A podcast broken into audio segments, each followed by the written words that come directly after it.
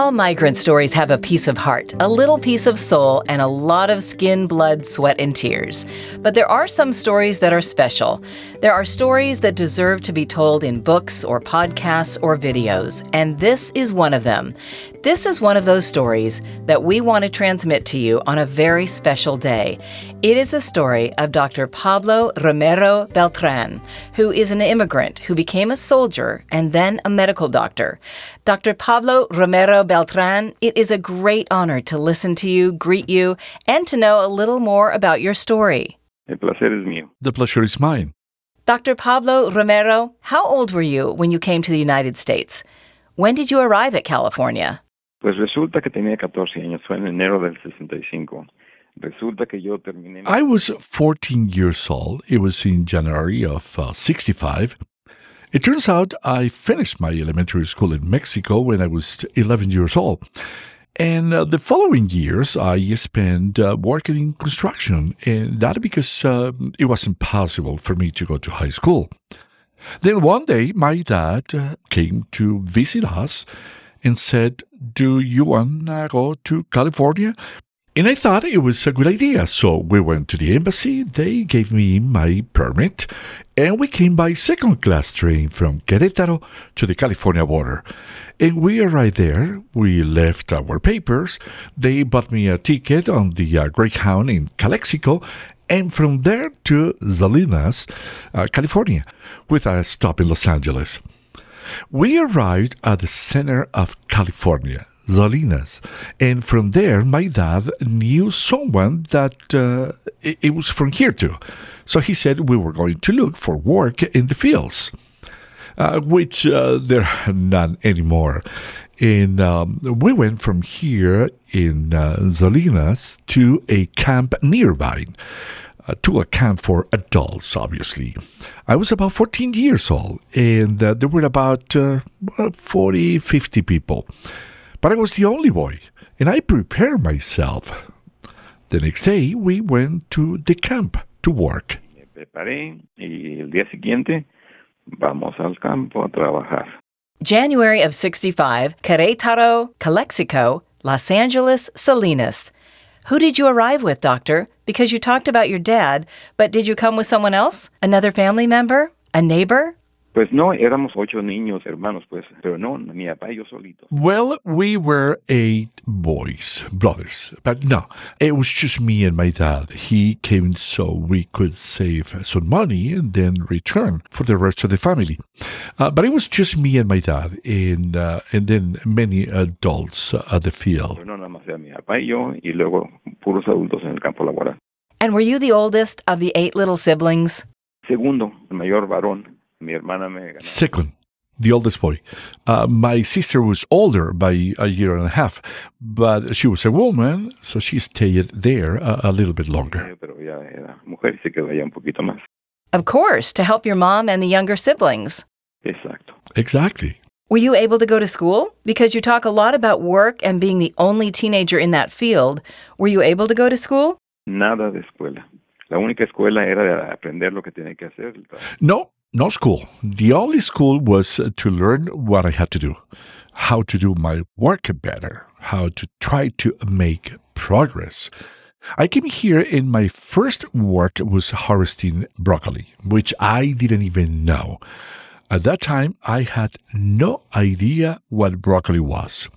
So, no, uh, it was just a matter of uh, making sure there were no problems and working hard and learning to work, right? But no school, zero. Mucho y pues aprender a trabajar, ¿no? Pero nada de escuela, cero. And tell me a little more about your life, Doctor. Did you speak English when you got to the field and had to work surrounded by adults? And were you the only minor? Did you speak the language? Cero. Cero de inglés, puro, puro español. Zero, zero English. It was just Spanish. Nothing? No course like English without barriers? Nothing? No, no había nada, ni siquiera. Después llegamos a- al tema, pero no, no, no. There was nothing, not even, uh, well, we will get to that subject later, but no, no, no. We were here, and with time, we learned a word or two. Uh, but in this part of the world, people only speak Spanish. They never learn the language and stay on this place all their life. Many of us had to learn to get out of there, but uh, there was no way, really. With that time, they started having classes. Luckily, one day I was in Arizona. I went to work by myself at Arizona uh, with the lettuce. And migration find me there at midnight, and they said, "Hey, you are 16 years old, and you're here with uh, the adults. Why you are not at school?" I don't know. I said, and he said in Spanish, "Think about a school someday."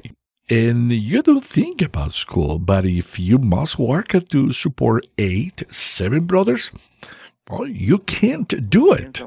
Escuela tiene que trabajar para ayudar a mantener ocho, siete hermanos. No se puede. So you started working at the fields when you were 14, started with broccoli that you didn't even know how it looked. And then you worked with lettuce in Arizona, like you just said. What other crops did you have to do? Or where did you have to work? And how are you doing during that time? Sí, lo, lo que siguió del brócoli fueron las fresas. Y la fresa fue bastante, también para cosecharse. Yes, after broccoli came uh, the strawberries, and the strawberries, but also to be harvested, right? Um, they are harvested in baskets and whatever. I also learned how to harvest lettuce. Uh, here in Salinas, California, we uh, follow the uh, growing seasons.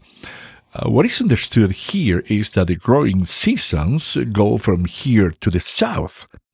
In the winter here, it is not very cold and lettuce uh, doesn't grow. So if uh, you want to specialize in lettuce, you have to follow it from here to the Central Valley and then to the valley in the west and then to Arizona. It was lettuce and there was uh, the asparagus uh, in the middle. There was also the uh, short hoe, the famous short hose that was eventually removed from the history of California when Brown and Cesar Chavez met to establish the right. Uh, that this hoe was causing the old person to walk with a bent back. It hurt the spine a lot, so eventually this was removed. So there was a lettuce, um, everybody lived on lettuce the hoe, the celery too. There was a season in which uh, they filled the wooden boxes with uh, celery, and uh, you had to close them with uh, nails and hammer. And that was my job. Uh, and you learn to be almost a carpenter. Yes, with a hammer and nails. Casi hasta, hasta un carpintero. sí, con, con el martillo y, el, y los clavos. And do you still like broccoli and strawberries, lettuce, asparagus, celery, and the hoe? Or do you no longer want to see them? Lo único que aborrecí yo fueron las fresas, ¿eh? Es así porque... The only thing I hated was the uh, strawberries. Huh? Uh, those ones, uh, those ones you ate.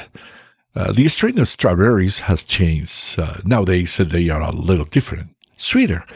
Uh, last weekend, we were in Los Angeles with my granddaughters, and uh, we went to the farmer's market to buy fruit. And the strawberries are also very good there. Blackberries, and you can find everything. California has everything, huh? Las fresas son muy, muy buenas. También hay zarzamoras y hay todo. California tiene de todo, ¿eh? And talking about a little bit of everything, your life had many flavors, textures, colors, and dimensions, Doctor, because after all these harvests, you joined the Army. Why? Sí, ¿por qué? Porque había lo que se llamaba servicio militar obligatorio. Esto fue en el uh, Yes. Why? Because uh, there was this thing called mandatory military service. This was in the 70s. And it turns out that the Vietnam War was at its peak. Uh, you had to join. And it turns out uh, they sent you to take the exam, and well, you had to show up. And when uh, they called me, I went, I made an arrangement. I had to go to the Greyhound again from Salinas to Oakland. Uh, they took you. Um, you did some things and you came back. And it turns out that, that there was a lottery in which uh, they gave me a certain number, right? Well, they gave me a low number and I didn't know what it was. I went, I didn't know what I had to do. So I left my car at Greyhound again. I arrived and uh, went to Oakland. And this time the appointment was uh, very long. There were a lot of questions, uh, but we had help from the translators. And then uh, there was uh, this event with 50, 60 people all crammed into one room. And um, suddenly someone says, You have to take an oath. And those in front of him with their arms on their chest, and those in the middle were sitting as if they were Indians, with uh, their arms crossed. The hippies as if they were the peace sign.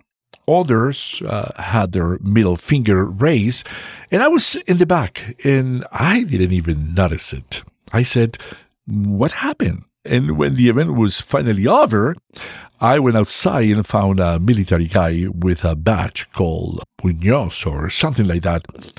Uh, and I said to him, Hey, what happened? What do you mean, what happened? Don't you know any English? And I said, Well, no. Oh, you are going to have to learn, Menso. You are not going to do well. You have to learn.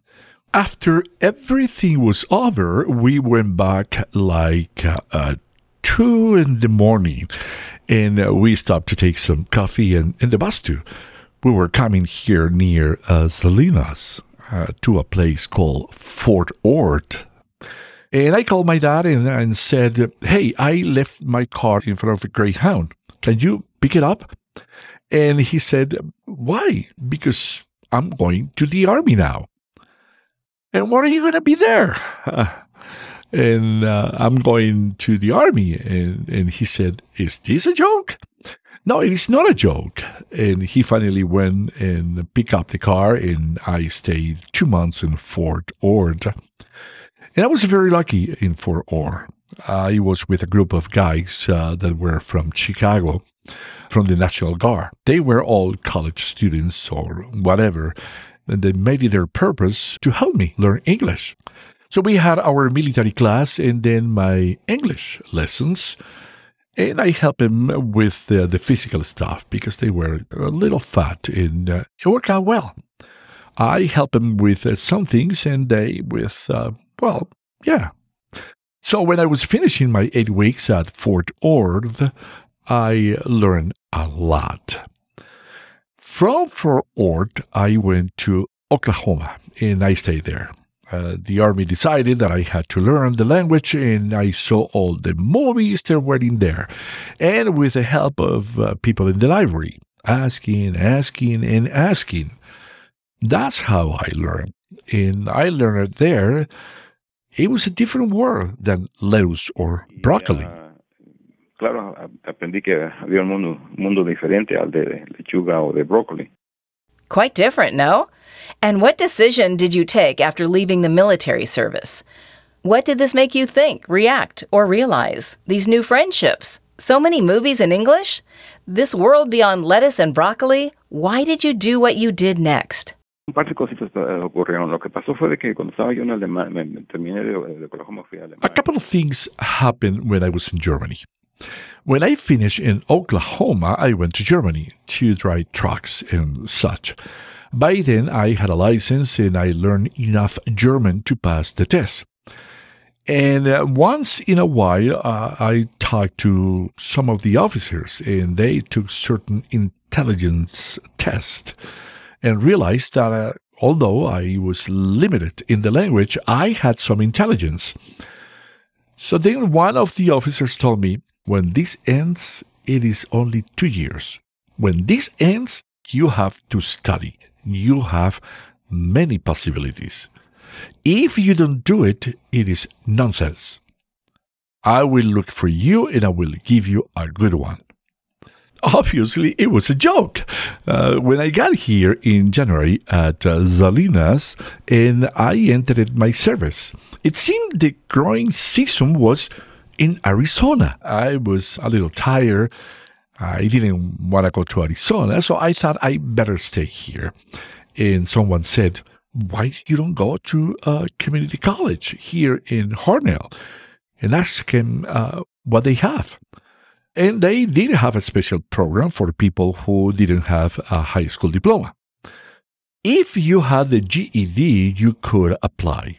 They examined you and put you in the appropriate place. And they did examine me, and I ended up at the lowest level of arithmetic. But they gave me the opportunity to hurry up and catch up on arithmetic, to quickly get to algebra, quickly get to trigonometry. And yes, I started with uh, arithmetic and ended up with calculus in second year. I started with Introduction to Science and with Advanced Physics and also chemistry and all that. So, what I did was to take many units, work a lot, and of course, someone told me that the key to get ahead was uh, that I had to have a high GPA. So I was uh, always looking for that. I didn't want just an, an A in class. I wanted the highest grade in the class. And sometimes I, I could do it, and sometimes I couldn't. And that caused me to leave. I did work a couple of uh, seasons in the summer at the lettuce, working a middle shift with my dad. He worked in the afternoons and I worked in the morning, and the rest of the time I was at school. So I was getting back more from school than when you are just fooling around with nothing to do.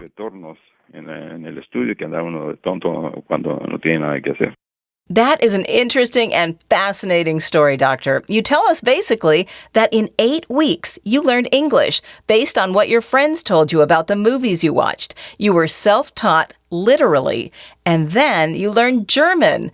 All right, look at all those languages you spoke.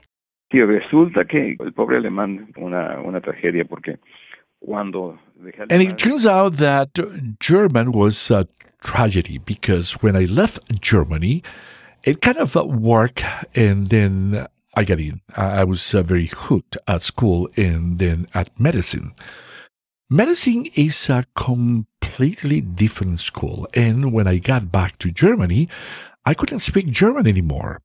I remember very little of it. Part of it, it is uh, practicing, right?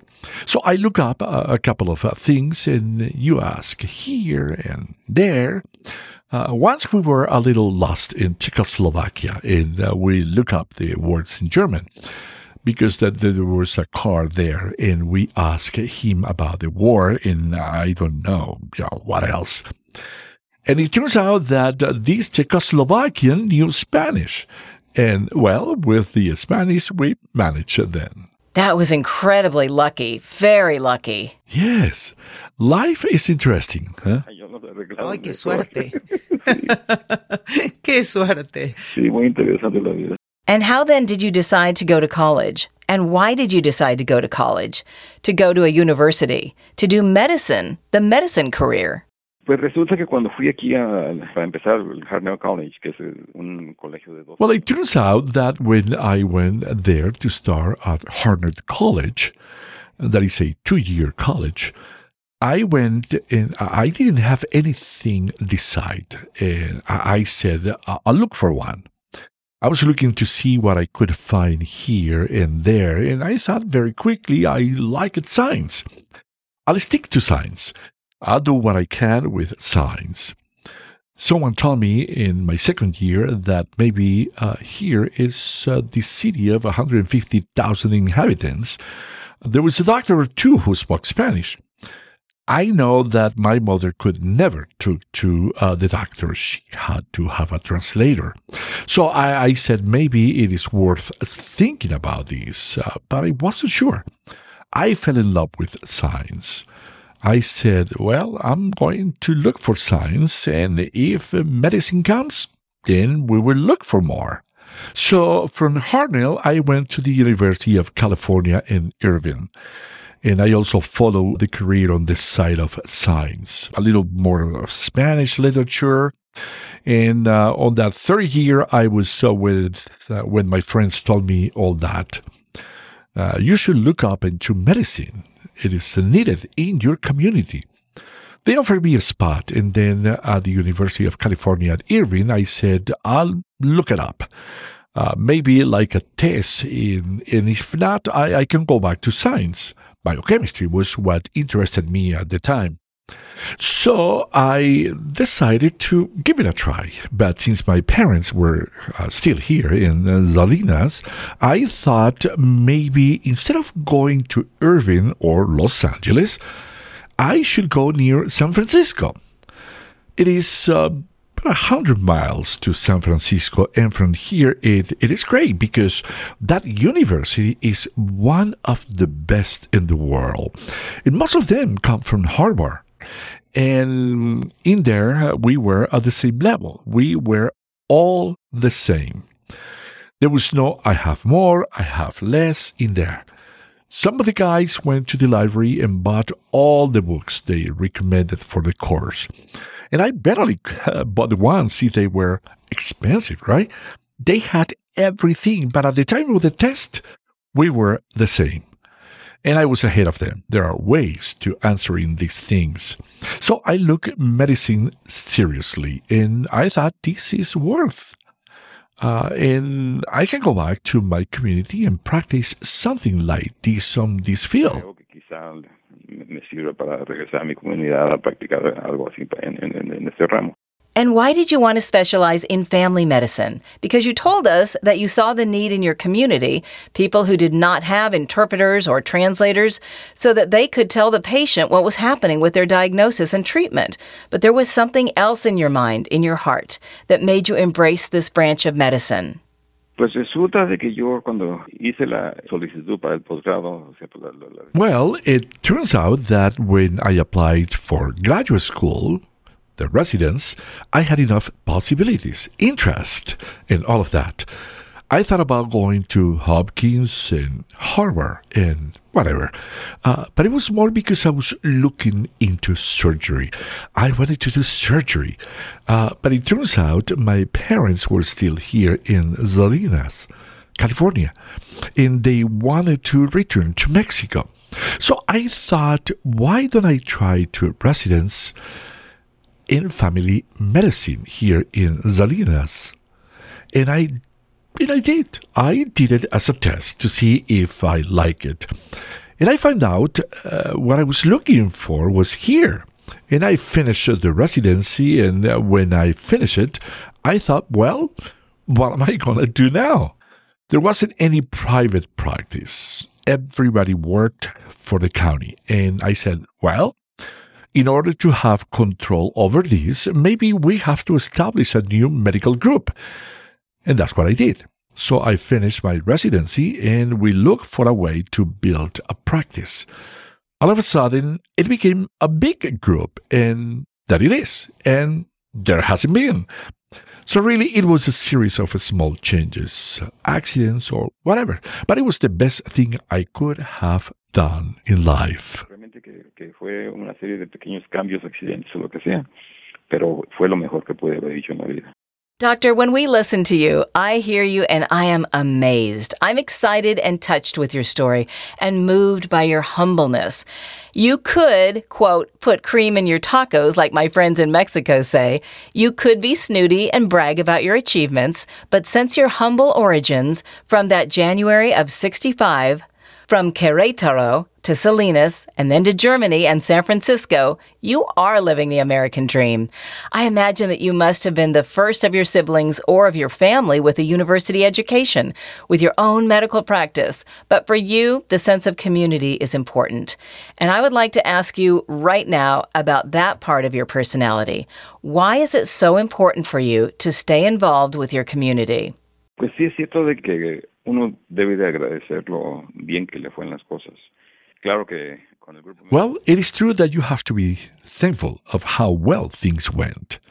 Of course, with the uh, medical group I had and with the new one that I am now, we provide a lot of local service. But we also provide a scholarship in the University of California in San Francisco for people who works in the fields.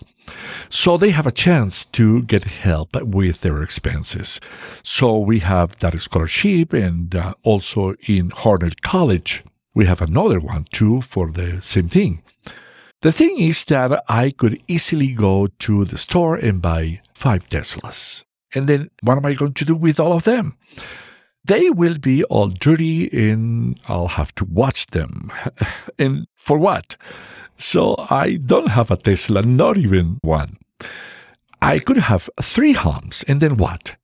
If you don't visit a house, it'll break down and you have to. Well, what did you get at the end? At the end of the day, when you leave this planet, what are you going to be taking with you? As far as I know, you don't take anything with you. So it is better to leave help for someone, help a person in need.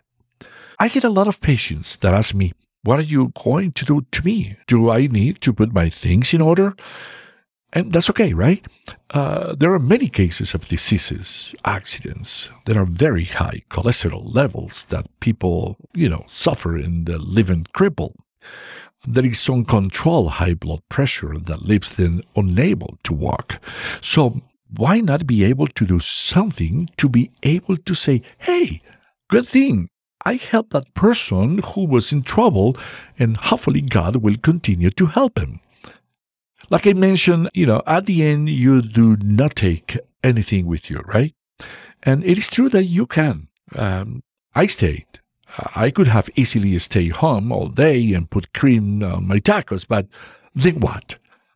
You run out of tacos, and what do you say? It, it is nice that I ate that cream taco, uh, but it's nicer to help someone move on, achieve something, that they move forward. Come back as a language teacher, join the army, learn to fly drones, and it is good if they um, came back to Salinas because there is drones in there too to check the agriculture. And it is something I learned uh, at the Air Force or the Army. So it is a good idea to pass on, to reproduce, so people can enjoy those achievements. pasar uno adelante lo, lo, que uno tiene para que pueda reproducirse esa idea y de que la, goce de, eso, de sus logros. Doctor, have you or your wife met a student who has been the recipient of one of those donations that you and your organization make? Have you met a young person with whom you felt identified? Someone who has had a story similar to yours in terms of the efforts and sacrifices he or she had to make to get where he or she is today? Sí, resulta que San Francisco, como está en el norte de California. Yes, Turns out San Francisco is at the north of California. When they think about agriculture, they think that it's going to be that Salinas is like the San Joaquin Valley, and it is not true. It is very different. At the Salinas Valley, we have certain things grapes, lettuce, asparagus, and all that. And uh, the earth is very nice at the San Joaquin Valley. There are fruits, trees, and that's it. So the universe here has a little bit more emphasis in helping them. Sometimes they have introduced us to boys. A boy who receives a scholarship, we have a scholarship that is given only for the interest earnings. So I will stay uh, there for life. It is not a scholarship that you can just say you're going to receive $100,000 and that's it. No, it is a smaller scholarship, but it helps them a lot for expenses and all that. But it will be there for life. It can never disappear. So we have already met a couple of people and we are very happy in that sense. Nunca se puede desaparecer. Así que ya conocimos un par de personas y nos muy a gusto en ese sentido. That's nice. That's nice. And to wrap it up, Doctor, because I don't want to steal more of your precious time and everything that you do to serve your patients, your neighbors, your community, your country, what would be your advice to the young people listening? For those who are immigrants like you, or for those who are immigrants and young and have enlisted in the troops of the U.S. Army? Hay que entender que todo, la vida está llena de, de problemas y de soluciones. We have to understand that everything life is full of problems and solutions. And when you go to the army and they yell at you, they yell at you at the beginning. And the English I learned the first eight weeks was only bad words. So in English, there are more than bad words. You can see movies, read the rest. Same here. When you go to the army and they tell, You're not good at that. Well, then you're not, but you might be good for something else. I have acquaintances who have been uh, at the front, soldiers, officers, and whatever. You see that they have uh, the mind and have the desire for school in the army. And all of a sudden, after 10 years as sergeants, uh, they come as second lieutenants, and then first lieutenants, and then captains. Well, that's good. Sometimes here I see patients who come here with their uniform, and they are lieutenant colonels, and they have uh, their little boy, and we help them. And from here, they go maybe to Colorado, they go to DC or whatever but the idea is that they have a lot of help for the person who wants it. And the one who doesn't want it, well, the army is like that. When we were young, when we were in the military service, people only went two years and that was it. But we learned there many ways to get ahead in life. The GI's Bill helps. It helps for the payments and all that. And it's good to join and be in there for two or three years, learn how to drive the drones or the logistics instead of sending bombs to Afghanistan. Learn how to send UPS packages to Los Angeles. What's the difference? Well, the difference is that you know how to manage things and you can get ahead and, and the job to work at UPS or FedEx or whatever is going to be a lot better paying than stuffing boxes. So people must learn that there are many drones out there. They must learn to appreciate them and get ahead. Hay muchos dones enfrente, pero que los tienen que aprender a apreciarlos y a salir adelante. What would be your final advice or words of encouragement for the war veterans that are listening and maybe come discouraged, out of breath, or they come a little bit hopeless? What would you say to them, doctor? Yo les diría que nunca pierdan la fe de que es cierto que las cosas a veces no salen como uno las quisiera. I would say never lose your faith.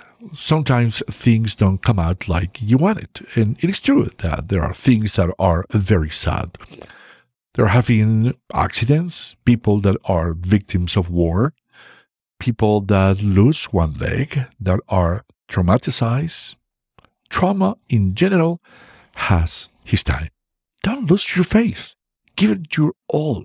Learn a different career and learn to maintain the pride of being human beings and move forward with everything you have in front of you your friends, your neighbors, your relatives lend them a hand and move forward and don't lose faith. Not at all. A sus familiares, échenles la mano y salgan adelante.